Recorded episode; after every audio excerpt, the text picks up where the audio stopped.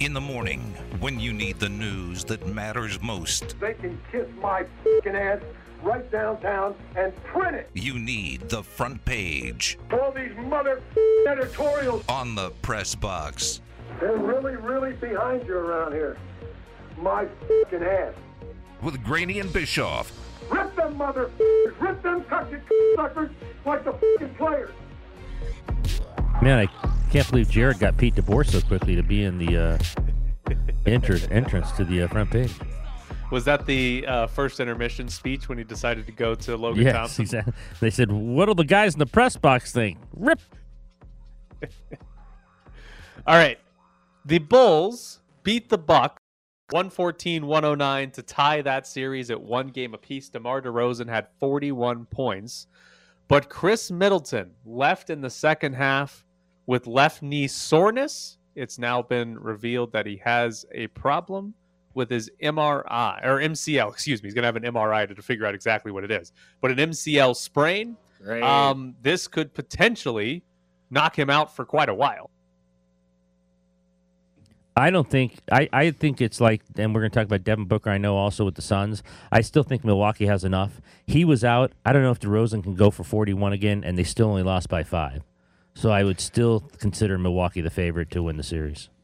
Giannis uh, was very Went good nuts. last night, but it, but it wasn't uh, quite enough because the Bulls uh, did a very good job. But they had, they had a big lead in that game, tried to blow it, and still held on in the end to beat Milwaukee. The the interesting part is uh, ESPN had this graphic up earlier this morning that the Bucks over the last two seasons, when they have had Giannis, Khris Middleton, and Jrue Holiday all healthy, they've won like seventy three percent of their games when they've had two of those guys in the lineup, their winning percentage jumps down or falls down to like 52%. So they go from being, you know, top of the NBA, genuine title contenders, maybe the favorite if all three are healthy, to being a, yeah, they can squeak by these series if two of them are healthy, but they might get eliminated. So how long is he out is going to be fascinating because even if they get past Chicago, if he's got to miss time in the second round against most likely Boston, that that could be Then- enough to where they're going. Then home. they're in trouble yeah. if he's out. So that's I, I'm curious to see. Do we get a timetable? Does he come back too early? Like what happens with Khris Middleton? Because they probably need him to get past the Boston Celtics in round two just to get back to the Eastern Conference Finals. And if he's got to miss that entire series, two, three games of that series, that could be enough to where they're going home. And again, I said it yesterday. Can we turn off injuries? How, when did the NBA, like we've done this for a couple of years now, where it's just simply who's the last healthy team remaining? That's who's going to win. That's who's going to win the title. to. This keeps happening. Can we just have guys not get hurt in the NBA like at an unbelievable pace? Does Brook Lopez always look like he's confused as to what's going on in the game? Is he the one that hates mascots, or is that Robin? I I mean, I honestly had to Google which one played for the Bucks, and that's my team. So that's a problem. But also, every time he was up, like they would cut to like you know the close-ups after a play, he always was looked like I don't know what just happened, and it's like Giannis scored, dude. Like, pay attention. He's pretty good. What do you have? Twenty five last night. No idea. Man, you know, that's a great question. Jay Wright is retiring. 21 years at Villanova, and he is stepping down, which means in about the last, tw- I think it's 13 months, Jay Wright, Roy Williams, and Mike Krzyzewski have all retired from college basketball. Uh, are these guys retiring because there is NIL and transfer portal that makes their jobs more difficult? They might just be retiring because they've made a ton of money and want to do other things. I mean, Jay Wright, I'm reading from Rothstein here, two national titles, three Final Fours, 22 and 6 in the NCAA tournament. That's actually amazing. And he won 83, 84% of his games. I don't know if Jay Wright makes the decision to retire on NIL, and, and we know how old Krzyzewski is, and Roy Williams just wanted to golf. So I don't know if that's specific to them. I, I'm sure that you know some of them don't like it because they did it a certain way the entire time, and now they have to deal with hey, uh, recruit A will come here if you can get him fifty thousand because this school is saying he's getting them forty thousand and all that. That's happening around college basketball for sure. Um, with especially with the big time players. Uh, but he he just might want to do other things. I don't know him well enough, but he's a, hell, a heck of a coach. I mean, he he did an incredible job at Villanova. I'm out. Nevada and This their athletic good. director, Doug Knuth, parted ways. Uh, it was described as a mutual decision to part ways. He'd been the athletic director at Nevada since 2013. Do you believe this was mutual? I never believe mutual. I never believe mutual. Is he going to another job? Is this is this uh is this uh Alford hiring? Um what could this be? I, I just never believe mutual unless he's got another job. Yeah, I don't. I don't either. Um, he he hired Eric Musselman, uh, which is obviously probably the best thing to happen to Nevada athletics in the last decade, uh, if not longer than that. Um, but since then, he hired Jay Norvell, who was fine, but then lost him to Colorado State. He hired Steve Alford, and those three years under Steve Alford have not been very good. I I don't know. It feels very much like a hey, we'd like to move on, but you did enough that we don't just want to come out and straight up fire Right, you. right. So Let's say you mu- mu- mutually agreed. let's agree to a buyout here and, and phrase this properly so that we can be nice to you. But it definitely feels a little bit like Nevada was ready to go in a different direction, not so much he wanted to go in a different direction. Now, if he left because he got the UNLV job back in the day when he really, really wanted it, then I would have understood. But instead, that didn't happen for him, and now I don't believe it was mutual. That's crafty wording right there. I give you credit. Doug Brumfield is returning to UNLV. The UNLV quarterback entered the transfer portal on April 12th. Yesterday, on April 20th, he withdrew from the transfer portal. Do you think he got mean, no offers? I was gonna say, uh, I was gonna ask you, it's eight or nine days. Was that even enough to realize who he could have gone to? I also, I said when it happened that he might have to, or you know, whether he wanted to or not, go to the FCS level and be really good. Maybe he didn't want that because there's there's no chance that he couldn't have gone to an FCS team. right. So I, I mean, zero chance. A lot of FCS teams would have taken him. So maybe he got feedback or no calls in nine days and realized I better go back to have something to do. Um, I don't know. Don't know the kid, but it was interesting. That's they go into the portal. I mean, some kids do go back after being in the portal, um, but they usually don't go back within eight days. Yeah, I I'm curious. Uh, granted, we'll probably never know.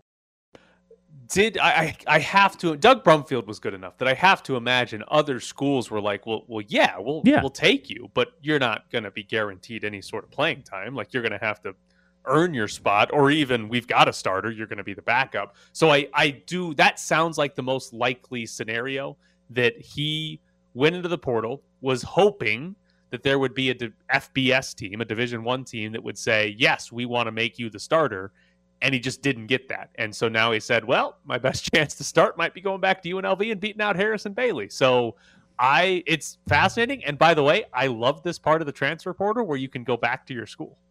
I find that fascinating part of it where you can say, "Yep, I'm going to go see if anybody else wants me." Nope. Okay, going back to UNLV and going to go right back where I started. Cheating. What do you think?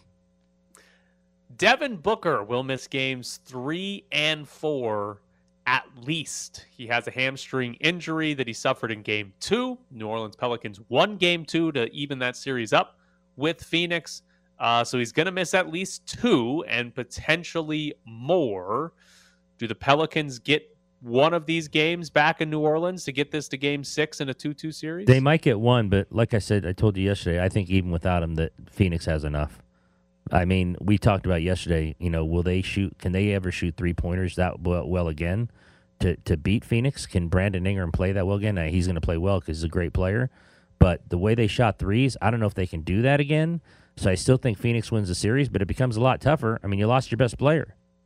Are you who do- who are you more worried about losing in the first round? The Bucks if Khris Middleton misses the in rest of the series, or the Suns if Devin Booker misses the rest of the series? It's a tough question because the Bucks have beaten the uh, Bulls like 19 out of 21 times. Um, I, I, I, Phoenix maybe. I mean, I, I think the Bucks are going to win that series. I just don't believe in the Bulls. I don't, I don't think DeRozan's going for 41 again. I don't believe in the Bulls. And I think Phoenix will win the series. But if you tell me that I have to pick one, I would say Phoenix. I don't know the answer to the question. I think I might lean the Bucks are more likely to lose without Middleton, just because they're not as good when they don't have their big three. We've got pretty good evidence of that. And I think the Bulls are better than the, the Pelicans. Like the Bulls, granted, they fell off, but the Bulls at one point, like what, in January, they were top two in the East at one point. So I, I think the Bulls are better and they would have a better shot to actually pull the upset in the series. But I think we're both on the same page that I don't neither one of them's actually losing because of these injuries. Yeah, great question. Yeah, again, great question. Ben Simmons returning for game four is quote realistic. Adrian Wojnarowski tweeted, based on Ben Simmons' progress in practices this week and the anticipation of him further accelerating in the coming days, game four versus Boston on Monday is looming as a realistic target for his Brooklyn debut. Oh man. And Luke is supposed to be back for game three, so our our uh, our our questionable uh, bet there is is coming into focus. I need the Nets to win a game. Otherwise, Ben Simmons is coming back to get swept. What uh, what did we did we put any terms on this bet? Are you guys No, I don't even know if it's no. a bet. a Chick Fil A sandwich? I don't even know if it's a bet. no, it's not even a bet. We just uh, who plays more games, Luka or Ben Simmons? And I got Ben Simmons. He's got Luka. Um, I Ben Simmons will help the Brooklyn Nets, but Ben Simmons doesn't matter if Kevin Durant and Kyrie Irving No, shoot one exactly. of seventeen. No, like his defense isn't that good. there's there's nothing that's really going to make up for that. So I think he helps the Brooklyn Nets in the postseason if they get him back. But they're advancing or they're winning games or they're winning a title, whatever it is for the for the Brooklyn Nets, based on Kevin Durant and Kyrie Irving shot making. That's that's what's to cause this team to win or lose is those two making shots. Nothing else. He'll he'll help them defensively, whatever. But if those two aren't making shots at a really high level, they're going home in in four, maybe five games to the Boston Celtics. if they get swept out, the Nets get swept out. Basically, that means the Clippers didn't make it with Paul George and Kawhi Leonard. The Lakers didn't make it with LeBron James and Anthony Davis. And the Nets got swept out with Kyrie Durant- Irving and Kevin Kevin Durant. Durant. I think we need to rethink this big two situation. I don't seem to think it's working. Happy to move on to the to the next question here, Aaron. The United States will play Morocco in Cincinnati, a World Cup friendly. Are you excited? We're, we're going to get a whole summer of World Cup friendlies to get us ready. Games that don't matter, but we're going to absolutely make them matter. Very, very excited. Very excited Oh, about come this. on. Very come excited on. about this. World Cup friendlies. Morocco's going Can to we the have a pitch Cup. count? It's important. uh, A pitch count. What? Yeah. Some kind of have a count where if they don't if they don't score, they don't they don't make progress past midfield. That they have to give the ball up. So Yeah. that way we can uh, we can get the- more counterattacks and end these games. Yeah, like Sounds 30, terrible ooh, 30 minute, 30 minute clock. Yeah, Just- That yeah, play as fast sounds as you can for thirty yeah, minutes. Yeah, plays. Everybody's everybody's sprinting. That sounds like a terrible idea too. You guys are a nightmare. Don't try to fix soccer. It's a great, it's a beautiful game, and you guys are trying to fix it with your bastardizations of it. I'm excited for games that don't matter that we can completely overreact to. It's going to be tremendous. It's going to be awesome. They're losing to Morocco will mean absolutely nothing. But like if they lose, we'll be like, oh my god, they're going out in the group stage. They're not winning a single game at the World Cup. It's going to be phenomenal. That's like the greatest thing we can do is games with no stakes, but take away every possible meaning from it that we can. It'll be fun. Coming up next, We where's the- Deebo Samuel going to play next year? now that I'm not on the team, you know, you can just sit back, man, and, and call it how it is. Be honest with yourself, and you still have these conversations with the guys, bro, of like trying to figure out what the hell went went wrong, goes wrong, and you don't even know. But I just feel like uh, culture establishes that. Like when you see like culture teams in the NFL, like Baltimore Ravens, the New Orleans Saints, the San Francisco 49ers, those teams that no matter no matter how talented they look, bro, you know what I'm saying, from top to bottom, they just somehow find a way to win damn games. You can go like even like Mike Tomlin with the Pittsburgh Steelers. Some teams have that culture, and some teams don't. And sometimes it starts from the top, the top from the bottom. You know, it, it, it takes its place. But I feel like that's kind of what it was for us. We're back to the Press Box Morning Show with Ed Graney and Tyler Bischoff. Jared, who is that? Chase Edmonds. Is culture Ed? Where does culture rank on your uh, doesn't exist like momentum scale? Uh, I think momentum doesn't exist. Um, I think culture might be near it. I don't. I wouldn't say it's completely as much as I don't have a strong opinion on culture as I do momentum. Uh, so, I mean, it, culture might have something to do with you know there not being enough, there not being drama within locker rooms that you don't need, like useless drama. That might have something to do with it. Um, but look, if you're good enough and your coaching's good enough, your players are good enough, I think you have a chance to win. I think I think there's been a lot of teams that's won in the past that if you look at their culture and chemistry weren't really great, but they just had the best players. Culture culture certainly exists. It's it's you know what you live every day when you're in an organization, but culture doesn't lead to wins. No. I mean, Chase Edmonds mentioned the Saints in there. The Saints, as soon as they lost Drew Brees, guess what they stopped doing? Winning. It's not their culture didn't carry them to the postseason last year. No, they lost good players, so they don't win anymore. Like culture doesn't lead to win. So having good players, being But- good at the sport, leads to winning, not culture. It might prevent losses. Eh, I don't think it does that either. I don't know. so. The Washington football team would like a word. Well, they have bad culture, but they also just have bad decision makers. Like they they don't have good players because the people that are in charge don't ever find the good players. So I guess if you if you define culture as bad at your job, then sure. In her defense, she didn't know she'd be running a football team. Guess what? She's still not. Um, now, yesterday's news from the NFL to continue what's been one of the most entertaining off seasons in probably league history. Deebo Samuel asked the 49ers to trade him, according to Jeff Darlington. Deebo Samuel did not give a reasoning behind his trade request, but he did ask the 49ers to trade him. So let's speculate. I'll give you the Is reason. ju- is this just money? It's just the wallet. He's looking Oh. around like many other like many other people. He's looking around, looking at all these players making this much money, and you spelled out yesterday about these rookie contracts and how long they should last and all that. And I think these guys are now getting more and more antsy about how much the people are making, and they want more money. I mean, So are, are the 49ers not willing? Like, because the idea that he wants more money is, is yeah, I, I get it. That's why you hold out. But like, are we? It's April 21st, and his third after his third season. They've already, the 49ers. uh, They already decided they're not paying this guy, and he realizes that. Well, I mean, it's been 24 hours, so you know who knows. Now that he's asked for this trade, maybe it speeds them up. Um, I would think they're gonna, uh, given how important they believe he is to the team, I would think they're gonna try to, uh, you know, either keep him or pay him. But it might be more than this because maybe if he asks to be traded, there's more to it instead of just holding out for the money. Like he could have just said, "Hey, Yeah. look at all these contracts like the three wide receivers are doing, and we're not going to show up." So there could be more to it because usually, if you just want the money, you just hold out.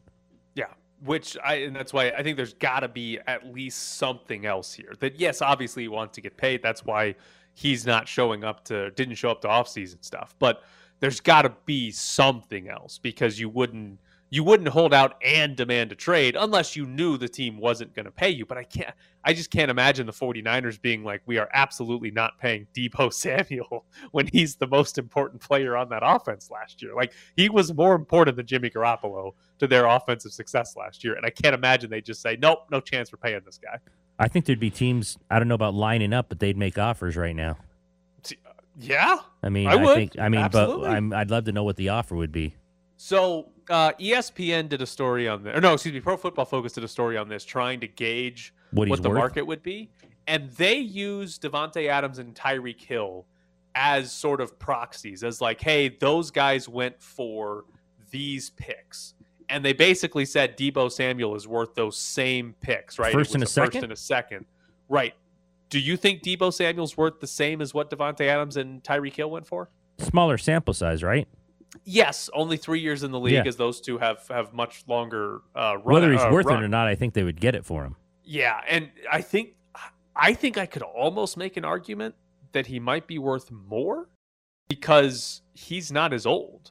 Like we don't expect Davante Adams to fall off a cliff here, but Davante Adams uh, is going to have a regression at some At some point, right? yeah. Same with Tyreek Hill. Guys that get into their 30s, right? That's when wide receiver production starts to fall off. So there Deebo Samuel is not as old as these guys. So there's a legit argument for you maybe should get more because you're going to get a handful of more seasons out of Deebo Samuel than you would out of Davante Adams or Tyreek Hill. So there's an argument for more. And also, potentially, Deebo Samuel probably doesn't get as much money as Davante Adams and Tyreek Hill got. So conceivably, you could have to trade more for him because the contract you're signing him to is less than what Adams and Right, Tyreek Hill right. would be getting.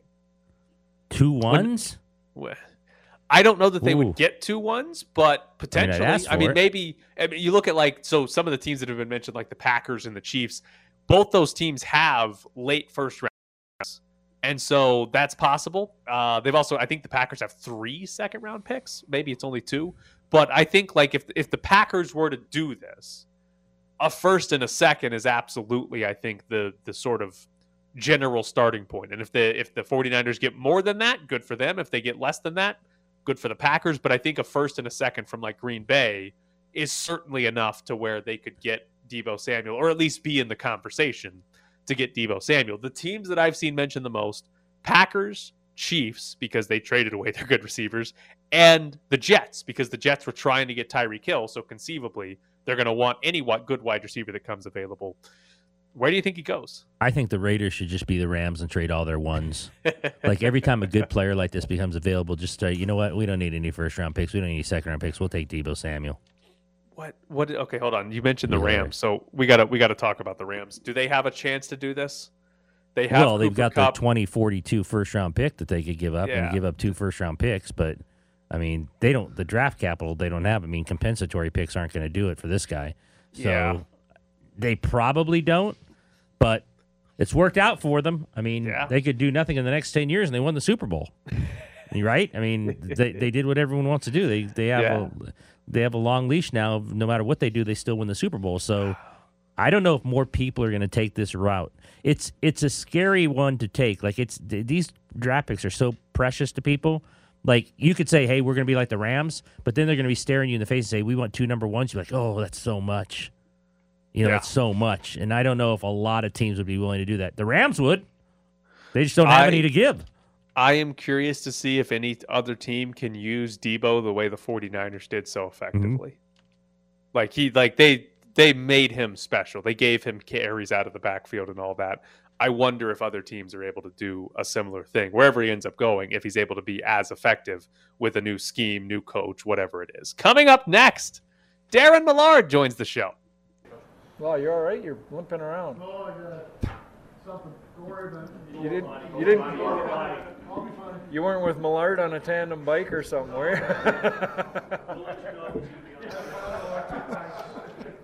It's the Press Box with Graney and Bischoff on ESPN Las Vegas. Was that still too soon?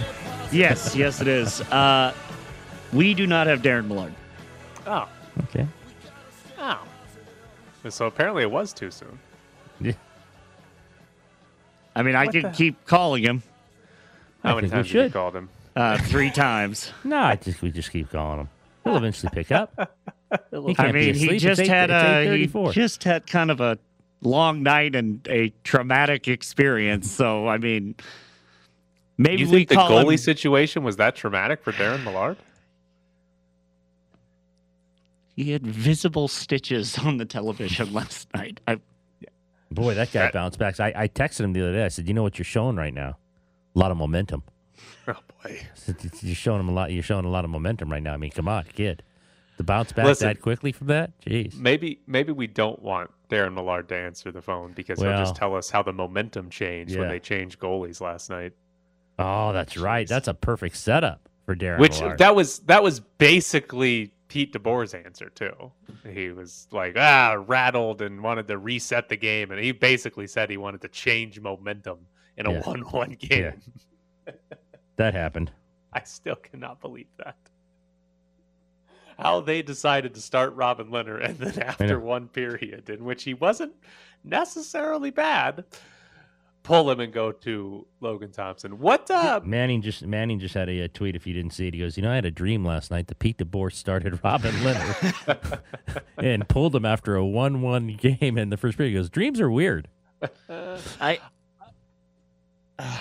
I, I just um I genuinely like is there is there something to the idea that maybe they're like, oh God, Logan's in. We gotta go score now.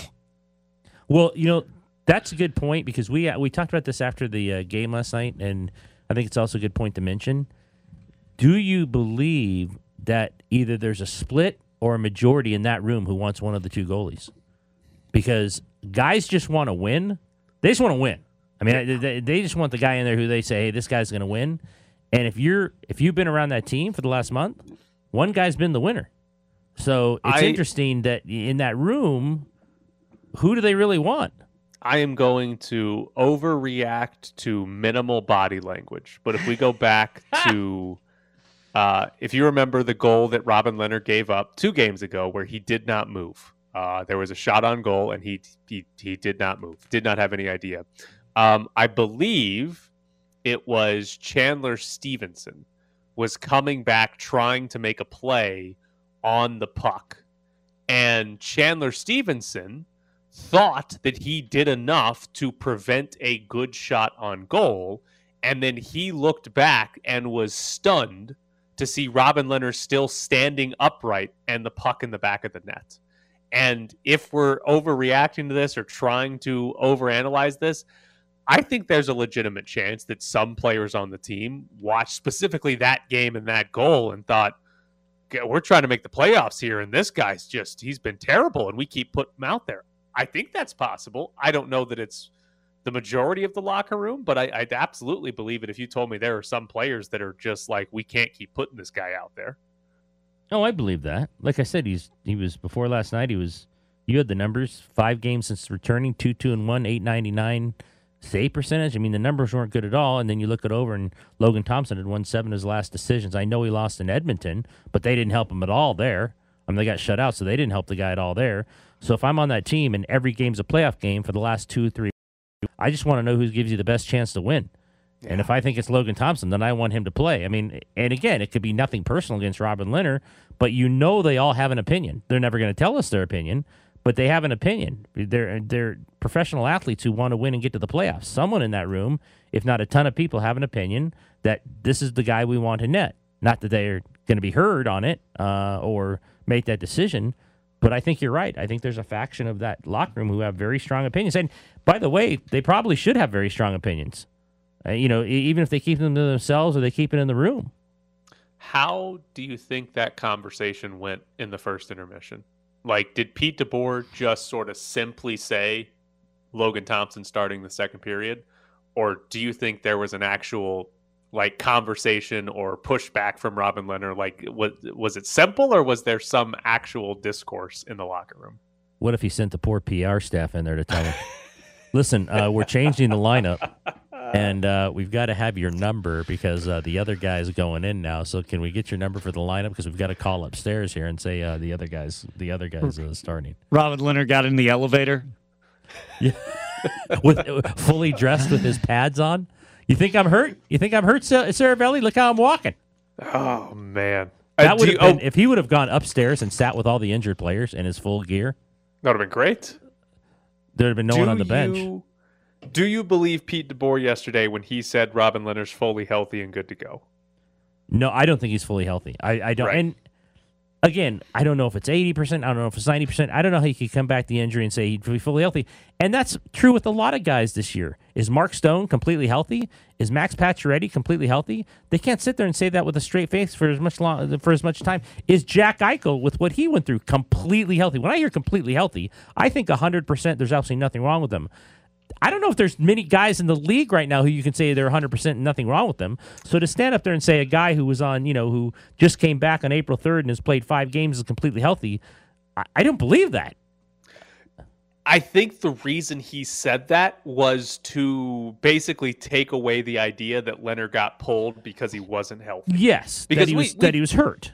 Right. We've talked about this that if he's not 100%, that that they should probably be going to Logan Thompson regardless because why are you forcing Robin Lehner to play at 80% or whatever, especially now when your odds of making the playoffs, it's still possible, but are very low, right? Like they probably shouldn't be forcing this.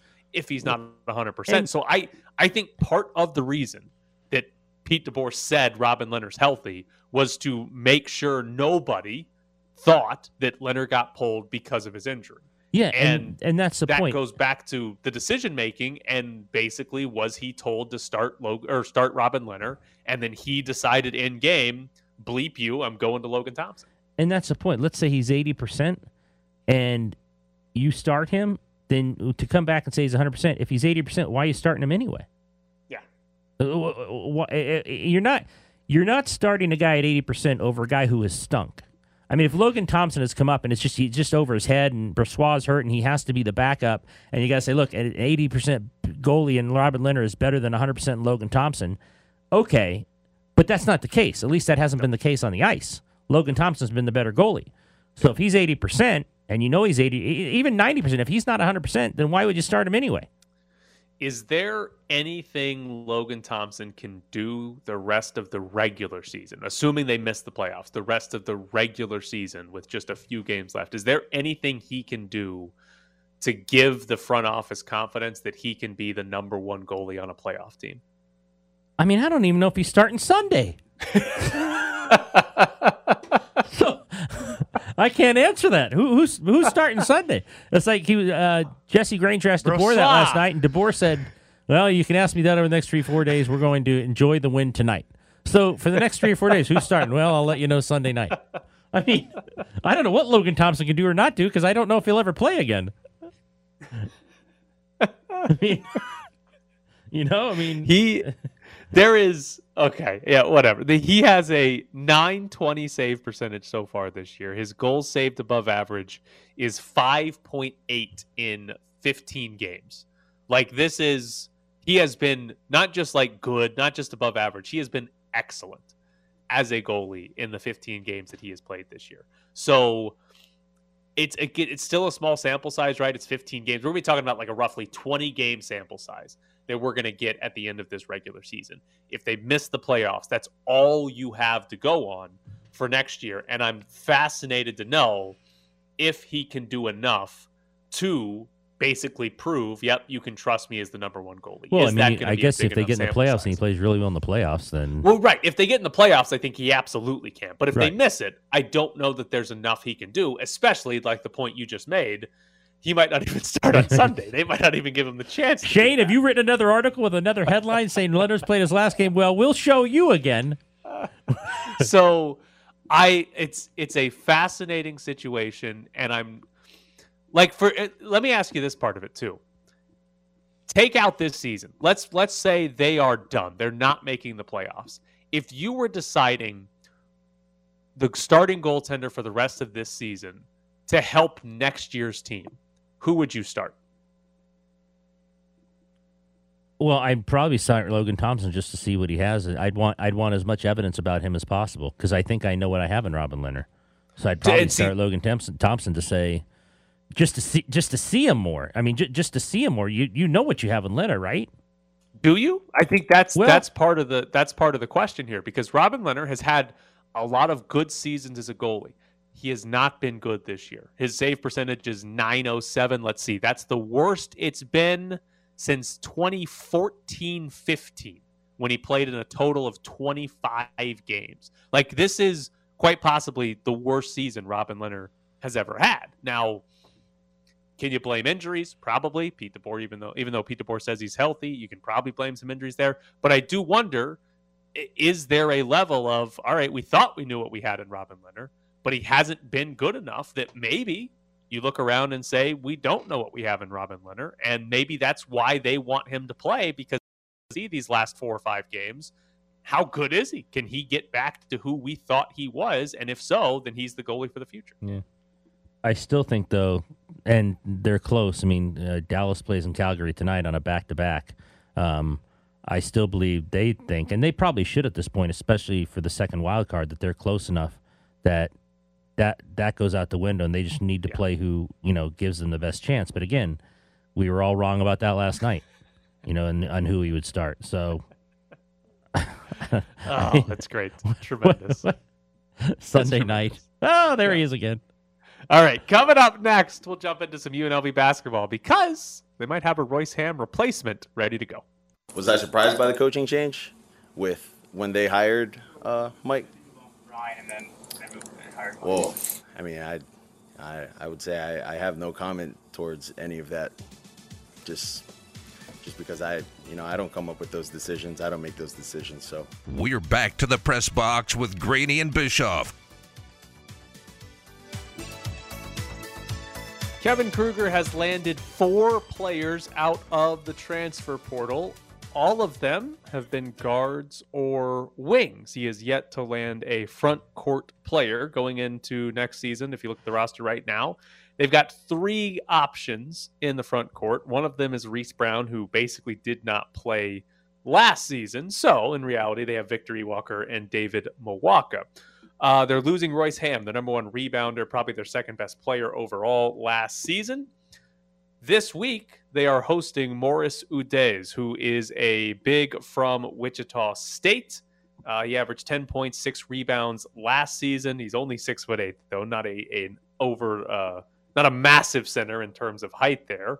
Um, he is by EvanMiya ranked as the 184th best player in the transfer portal. Uh, so UNLV might simply be looking for a Royce Hamm replacement and might get one in the next couple of days if he likes what he sees in Las Vegas. Are you fine with most of these guys having one year? Because it just seems like this is going to be the. ah, seriously, this is going to be kind of the MO, which is fine. I mean, if they win or they go into a tournament, good for them. I mean, it worked out. But a lot of these guys, or most of them except one, just have one season, which means they'll be back in the portal next year. And again, portal's where you can find players nowadays. It's a whole new world. I get that. But are you fine with this many having one year, or do we just have to wait to see if they're any good? And if they're good, then it doesn't matter. It is, it basically, if, if you're talking like just roster construction, it puts you in a scenario where you are having to add players, significant players, every single offseason. Because if you're adding guys with one year left, that means what? They've got one year, and then you've got to replace them on the roster the following season. So I it's not the ideal way to do it. I think the, the if you were trying to plot out a perfect way to do it, you would be having a guy that's going to be around for two or three years as your best player, and then you'd be filling in the gaps uh, with guys in the transfer portal. You wouldn't be out there trying to find your best players every single offseason in the transfer portal. But college basketball has become a one year sport. I mean, this is you put together a team for one season and then you try again the next year. So I think this is more reality and more realistic of what's going to happen. And you're going to have to, you know, you hope you get lucky and land one a player that's going to be around for a couple of years that's really good. But it is certainly going to make every single offseason a big test. And you can have wild swings depending on how well Kevin Kruger or other coaches do yeah. in individual off seasons. Yeah, I'm, like I said, I'm not saying it's wrong. I'm just saying it's interesting that so many guys have one year, and then which means they're going right back in the portal next year. And if for whatever reason they get, you know, Morris Udeze and he replaces Royce Hamm and they're good enough to get the NCAA tournament, no one will have a problem with it. Yeah. But they finish fourth or fifth and they don't get back to the NCAA tournament, maybe people start saying, hey, look, you're replacing four or five guys each year, and so far it hasn't worked. Yeah. You would ideally – you would like to have either transfers like Eric Musselman got at Nevada when he got the Martin twins and Jordan Caroline, who were there for what they were all there for three years, I right. think. Where you get a transfer, they end up being really good and they stick and they're there for a couple of years. Or recruits like Colorado State has done, where they have Isaiah Stevens, they have David Roddy, where they have guys that they recruited that ended up being really good and they have for multiple years. That's the ideal situation but you can also win. You can also do. I mean, the best sure. Mountain West team maybe ever is San Diego State, who went and got Malachi Flynn for one season. Yeah. Right. He came in for one season, and that was a top five team in the country. That was a team that was going to get a one or a two seed in the NCAA tournament if COVID hadn't canceled it. So you absolutely can win that way, even though it's not the ideal way to do it, just because it puts more pressure every offseason. Because, like, imagine, for example, if Kevin Kruger hits a home run with all these transfers, right? Elijah Harkless, Elijah Parquet, Luis Rodriguez, let's say they get Morris Udeze from Wichita State. Let's say they get these guys in and they are just awesome, right? And this team is phenomenal next year. they're pretty much all gone next year, and you've got to do it again. Right, And right. you've got to go prove it again. And so you could be awesome this year, and then you could strike out the next offseason. Yeah, you just could no have idea. a- right, you could have a horrible time in the transfer portal, or just not land the right guys, and then be bad the next year. And it could be the opposite, right? They could they could whiff this transfer. All these guys could be terrible, right? They could just have a terrible roster next year that doesn't work. Then they get to reset it. So there is it certainly makes it a year to year sport that makes it to where there's very little continuity um, and makes it it's hard to establish yourself as a legitimate like hey this is going to be top of the conference team every year if you're doing that every offseason because you've got Yeah, to be you so might strike gold one or two times. Right. And the odds are you will. The odds are you are going to find some great players in the transfer portal if you're taking on five or six every single year. But it's also unlikely you. It's it's. I'll put it this way: it's unlikely that you build an NCAA tournament team every single offseason out of the transfer Right. portal, which is what UNLV is kind of setting up right now that they need to do. Because if they go to the NCAA tournament this year, who's coming back the following season? A lot of these guys are going to be gone because they only have one year of eligibility. Well, especially So- at their level, because this isn't Kansas who can just go get the top five portal guys, right? Right, right. They've got to find the guys they think they can develop or just give more playing time and be good.